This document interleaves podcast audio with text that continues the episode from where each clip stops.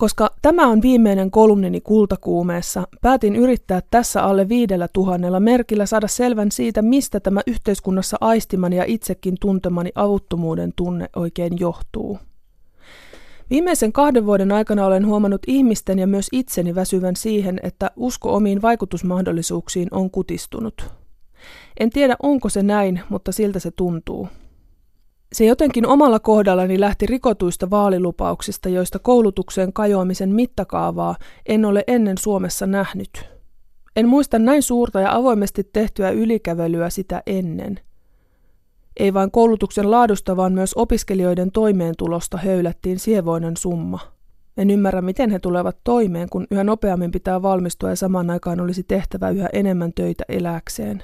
Suorita nopeasti, mene pois, ala tuottaa. Samaan aikaan kun populismi ja äärioikeisto olivat hyvässä laukassa, päättivät auktoriteettiasemastaan poliitikot heitellä akateemista tietoa halventavia lausuntoja. Vaikka erityisesti silloin olisi kaivattu faktapohjaisen tiedon ja sen haltijoiden arvostamista. Arvostus ei tullut ilmi myöskään rahoituksen muodossa.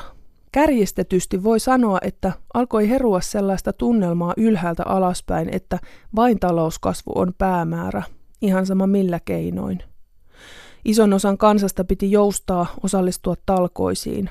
Miten heitä kannustettiin ja lohdutettiin? Puhumalla taloudesta.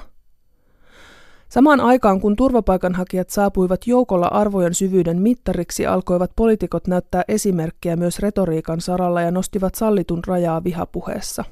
Näkyy niin paljon rumaa, ettei sitä oikein meinaa uskoa. Ihmiset alkavat olla aika väsyneitä, eikä se pirun talouskasvukaan ole mikään vapahtaja.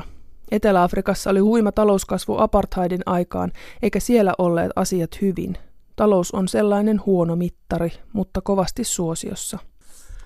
Tässä on tätä inhimillistä hätää, mutta sitä vaan mietin, että siihen voi vaikuttaa poliittisella päätöksenteolla nopeammin kuin siihen, jos usko ja kyky demokratiaan menee.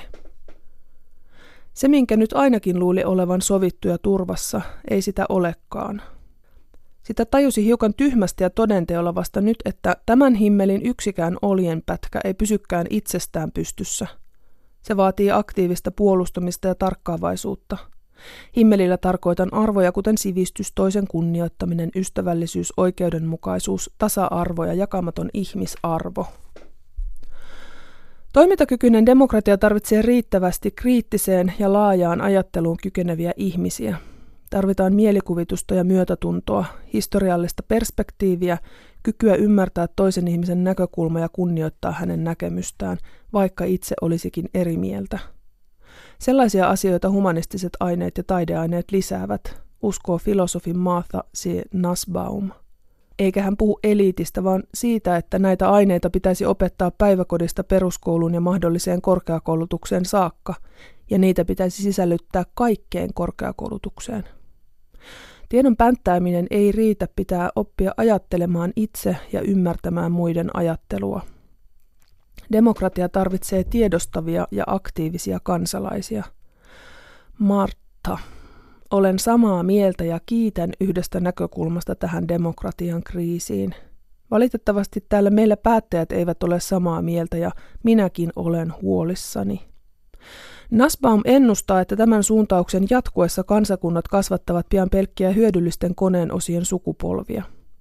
Vaikka osallistuvaa, luovaa ja kriittistä ihmistä tarvitaan kaikkialla, niin demokratiassa, perheissä, töissä kuin yhteisöjen jäsenenä.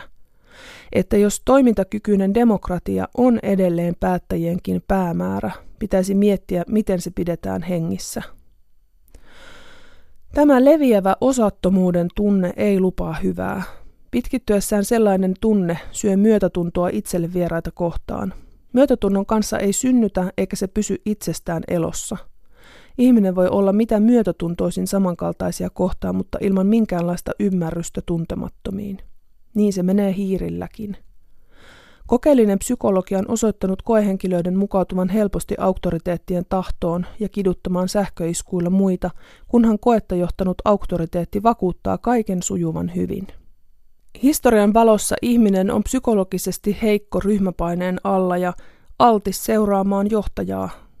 Olisi helpottavaa, jos nyt tehtäisi kaikki mahdollinen kriittisen ajattelun ja myötätunnon ja osallisuuden kokemuksen kasvattamiseksi. Kiitän kaikkia kuulijoita ja lukijoita. Lopetan kolumnin aiheeseen sopivilla Walt Whitmanin hersyvillä sanoilla. Ja hän, joka kävelee kilometrinkaan ilman myötätuntoa, kävelee kohti hautaansa käärin liinat yllään.